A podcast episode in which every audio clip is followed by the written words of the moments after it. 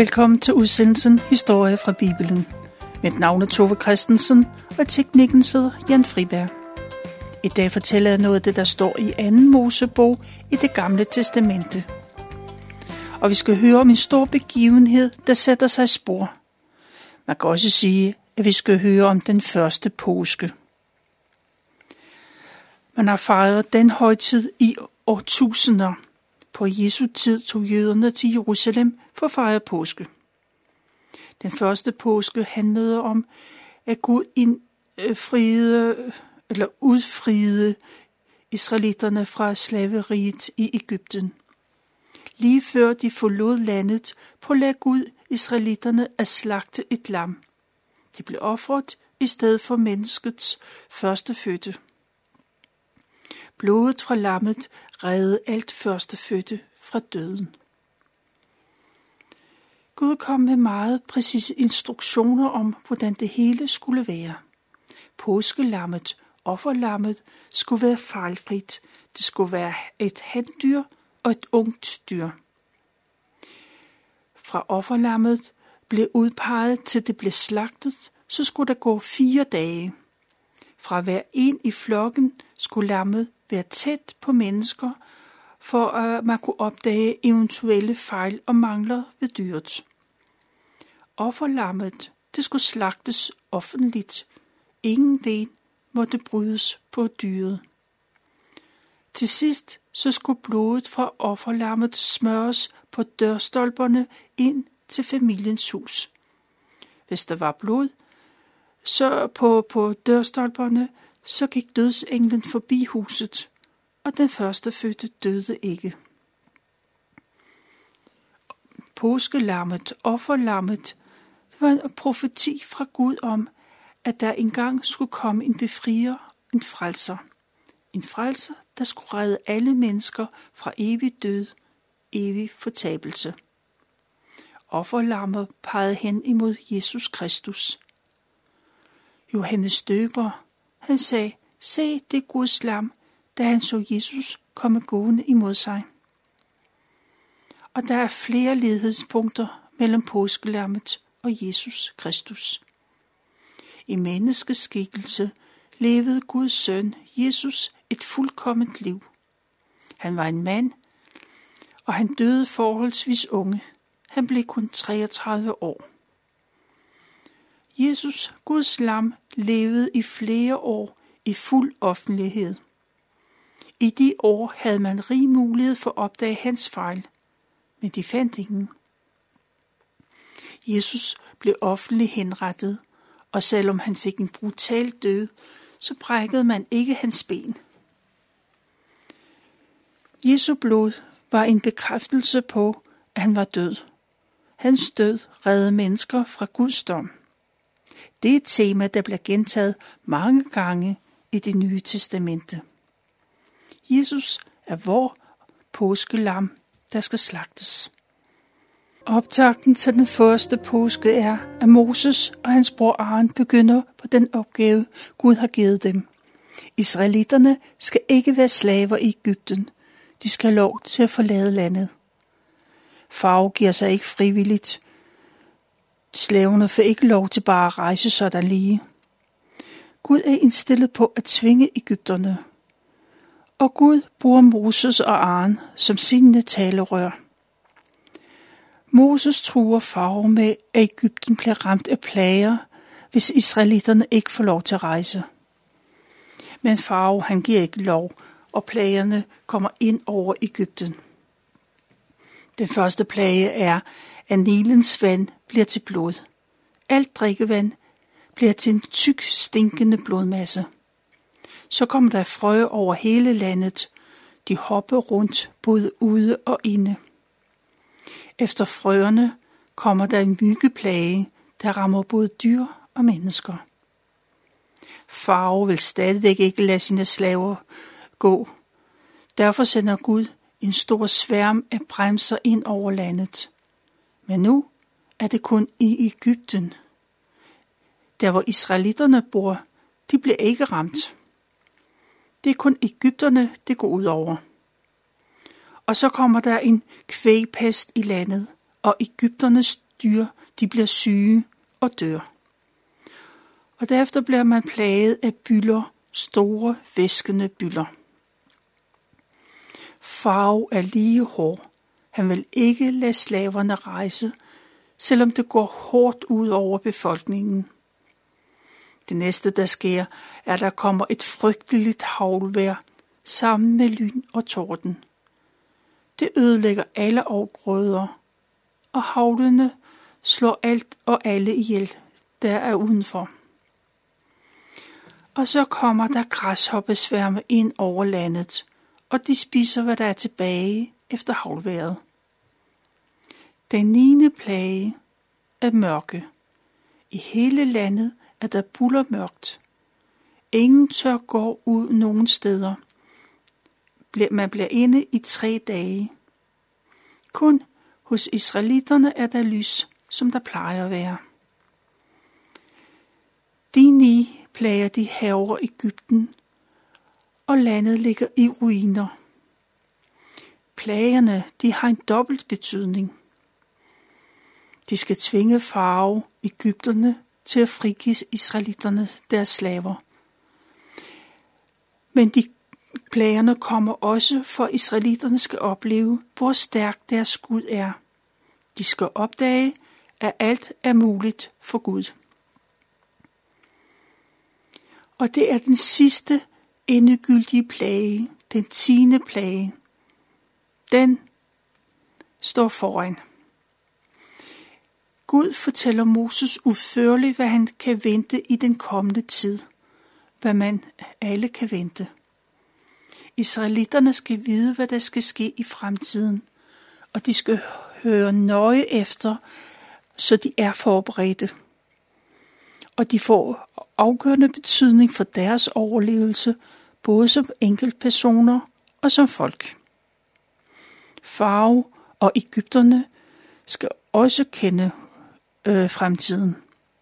Farve får en sidste chance for at fortryde sit hårdnakkede nej. Han får en sidste chance for at redde landet fra en total katastrofe. Gud fortæller Moses, at den måned, de er i nu, skal i al fremtid være en betydningsfuld måned i den jødiske kalender. De skal sikre sig, er alt i den israelske samfund ved, hvad der skal ske. Alle får besked om det, der skal ske i den kommende tid. Både Ægypterne og Israelitterne, de er informeret. Den tiende dag i den første måned tager alle israelitiske familier et af deres lam. Hvis det er en lille familie, så slår man sammen med en anden lille familie, der bor i nærheden. Alle familier udser sig et dyr, der er et år gammelt. Det skal være et handdyr, et lam eller et gedekæde. Det skal være perfekt. Ingen fejl og mangler. Og familierne passer omhyggeligt det udvalgte dyr i de næste dage. Fire dage senere, i den 14. dag i samme måned, så slagter man lammene. Alle israelitiske husfædre slagter lam på den samme dag på den samme tid. Da lammene er slagtet, så tager man blodet og smør på dørstolperne. I alle de huse, hvor man samles for at spise lam, så smører man blod på den overliggeren og på sidestolperne på yderdøren. Og den aften, så tager alle deres rejsetøj på. De har deres vandresko på og en stav i hånden. De skal være klar til hurtig afgang. Israelitterne, de spiser lammekød og usyret brød og bitre urter. Kødet er stegt, og de har tilberedt hele dyret, også ho- hoved, ben, hjerte og lever. Alle spiser op. De må ikke gemme noget til den næste dag. Hvis der alligevel er noget tilbage, så skal det brændes. Alle spiser hurtigt. Man nyder ikke måltid i ro og fred. Tværtimod er man på vagt, for man ved ikke, hvornår man får besked på opbrud. Dem, der er inde i de huse, hvor der er blod på dørstolperne, De er måske bange for, om blodet nu er godt nok. Det kan være, de er nervøse, men de er i sikkerhed. Den nat kommer en Guds engel. Dødsenglen går igennem hele landet.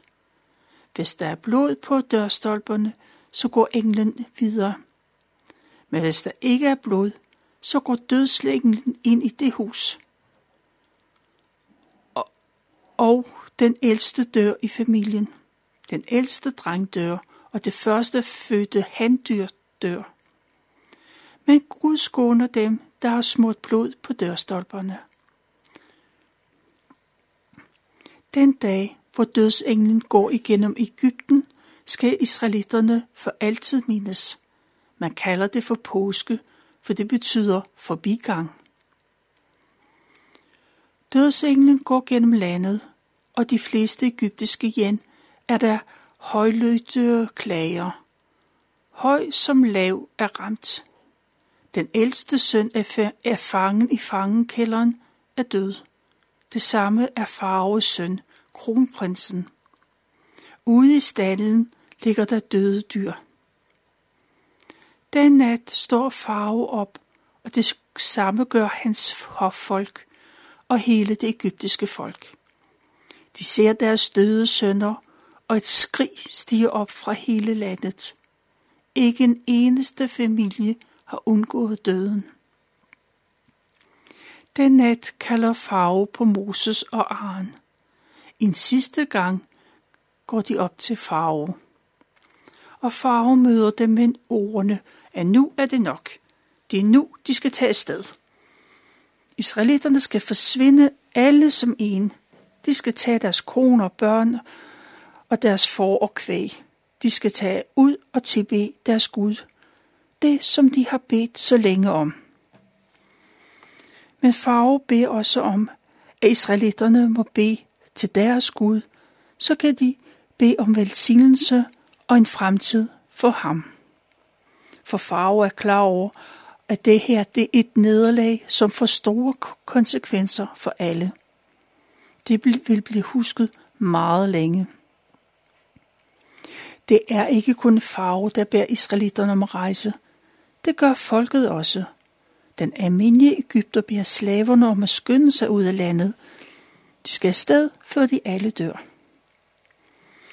Efter ordre fra Moses, så går israelitterne til deres egyptiske naboer og beder om at få deres smykker og værdigenstande. Og Gud lægger en velvilje ind i Ægypternes hjerter, og store værdier skifter hænder. Der er tale om tonsvis af edelsten, guld, søn, stoffer, klædedragter og meget andet. Slavekvinderne kan forlade landet med smykker af edelsten om halsen og flere guldringe på fingrene. De har kostbare stoffer med og kunstskatte. Israelitterne er klar til afgang, og de griber deres dejtru, hvor der er usyret dej i. De vikler stof om truet, og så tager de det på nakken. De er klar over, at de snart får brug for noget mad.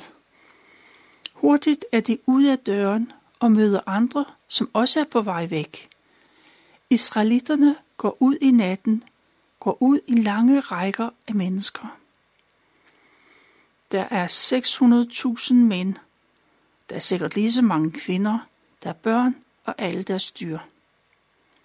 Måske er der omkring 3 millioner mennesker og et ukendt antal får, geder, køer, æsler og hvad de nu har haft af husdyr. Halvdelen af Danmarks befolkning det vil fylde det samme. Israelitterne går mod ørkenen. De er på vej til Kanaan. Det land, som Gud har lovet dem, at de skal bo i til evig tid. Et land, der flyder med mælk og honning. Det nærmeste går mod nordøst, igennem filisternes land. Men Gud fører dem den modsatte vej. De går mod syd for Gud vil ikke løbe nogen risiko. Han er bange for, at folk de vil miste modet, når de kommer ud for modstand fra fjenden, for, fra fjenden, de fjendtlige stammer, de vil møde. De har godt nok våben med, men de slaver ikke trænede soldater. Gud vil ikke risikere, at de vender om og går tilbage til Ægypten. Derfor fører Gud dem væk fra den lige vej og ned gennem ørkenen, ned mod det røde hav. Det er en broet flok af kvinder og mænd, der er børn og der er gamle, der er dårligt gående. Der er mødre, der ammer, for ikke at tale om får og geder, der skal holde styr på. Gud går foran israelitterne. Han er inde i en skysøjle om dagen og en ildsøjle om natten. På den måde kan man rejse både dag og nat.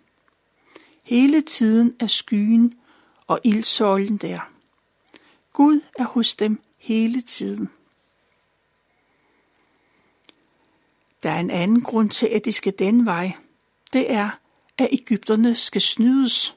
Farao skal tro, at han kan fange israelitterne, når de står med havet på den ene side og ørkenen på den anden. For endnu en gang bliver Farao stedig. Han fortryder, at han har gjort israelitterne, han har givet dem lov til at rejse. Han vil have sine slaver tilbage. Det er sådan, at Gud har planlagt det for israelitterne. De kan vinde ære og herlighed over i farve og al hans krigsvæsen. Ægypterne skal for alvor se, at Gud er Herren. Men israelitterne skal også se, hvem deres Gud i virkeligheden er, og hvad han kan. Israelitterne følger ildsøjlen, og de gør holdt ved det røde hav. De er, hvor Gud har bestemt, at de skal slå lejre. Oppe på paladset, så går det op for farve, israelitterne, de ikke har i sinde at komme tilbage. Tværtimod vil de fortsætte, til de kommer uden for landets grænser, uden for farves rækkevidde. Og han fortryder, at han lod sine slavers rejse. Hvad har vi dog gjort, siger farve og hans hoffolk til hinanden. Konsekvenserne er, at så mange slaver, der forlader landet. De konsekvenser går op for dem. Det er et stort nederlag, og de har ingen gratis arbejdskraft i fremtiden. Farve samler sin hær, og han spreder sine heste, eller han spænder sine heste foran stridsvogne. Farve står i spidsen Bag ham kommer 600 elitesoldater med deres stridsvogne. Derudover er der andre vogne med egyptiske officerer. Hele Faros kavaleri af heste, rytter og vogne, de forfølger israelitterne. Der er ingen, der går. Der er ingen små børn, og der er ingen dyr. Israelitterne ser, at den egyptiske hær nærmer sig – og de er skrækslagende og råber til Gud om hjælp. Og så vender de sig mod Moses og anklager ham. Er din dødsfælde, du har ført os ud i? Herude i ørkenen, hvorfor har du i det hele taget fået os til at forlade Ægypten? De vil i virkeligheden bare have lov til at være i fred. De vil hellere være slave i Ægypten, end at være øh, blev slagtet ned af den egyptiske hær. Men Moses han op folk, opmuntrer folk. De skal ikke være bange. Hvis de holder ud, så skal de se, hvordan Gud frelser dem. Moses opfordrer dem til at se godt på Ægypterne, dem der nærmer sig. For det sidste gang i deres liv, at de ser en eneste Ægypter. Og Moses forklarer, at Gud vil kæmpe imod Ægypterne, og israelitterne, de skal bare stå og se måbende til. Gud taler til Moses, nu skal det ikke bede længere, nu skal der handles. Og så flytter Gud sig. Skysøjlen har hele tiden været foran israelitterne, nu bevæger den sig bag israelitterne og så står den som en beskyttende mur mellem israelitterne og den egyptiske hær. Det blev aften, og mørket falder på. Skysøjlen bliver til en ildsøjle. Hele natten står ildsøjlen og lyser for israelitterne. Men Ægypterne kan ingenting se. På deres side er det vel mørk nat. Gud holder de to parter væk fra hinanden, selvom de er ganske nær. Der rækker Moses en stav ud over vandet, og en stærk ørkenvind blæser op. Den varer hele natten. Blæsten blæser vandet væk, så havet deler sig i to dele. Og der kommer en sti til syne midt i havet. Israelitterne begynder at gå ud mellem vandmasserne. De går gennem havet på en tør havbund. De går, selvom vandmasserne skræmmer dem. De går, fordi Gud tvinger dem, ikke fordi de nødvendigvis har lyst. Alle går ind i tunnelen med vand, øh, væggene, vandvæggene. Der er kun få kilometer, men det tager sin tid, før os den sidste træder ind på vej, vandvejen. Hele tiden er Gud i ildsøjlen, og den sørger for, at Ægypterne ikke kan komme ned til stranden. De sidste israelitter er nået et godt stykke gennem det mørke, det røde hav. Så flytter ildsøjlen sig, og nu er vejen fri. Ægypterne driver deres heste ned til stranden og ind på vejen imellem vandmasserne. Soldaterne skynder sig for at indhente de bortløbende slaver. Om morgenen, da solen står op, så ser Gud, hvordan den egyptiske hær er på vej hen imod israelitterne. Og så driller Gud Ægypterne, og så får de problemer med deres vogne. Hjulene de falder af, og vandbunden de skraver mod sandet.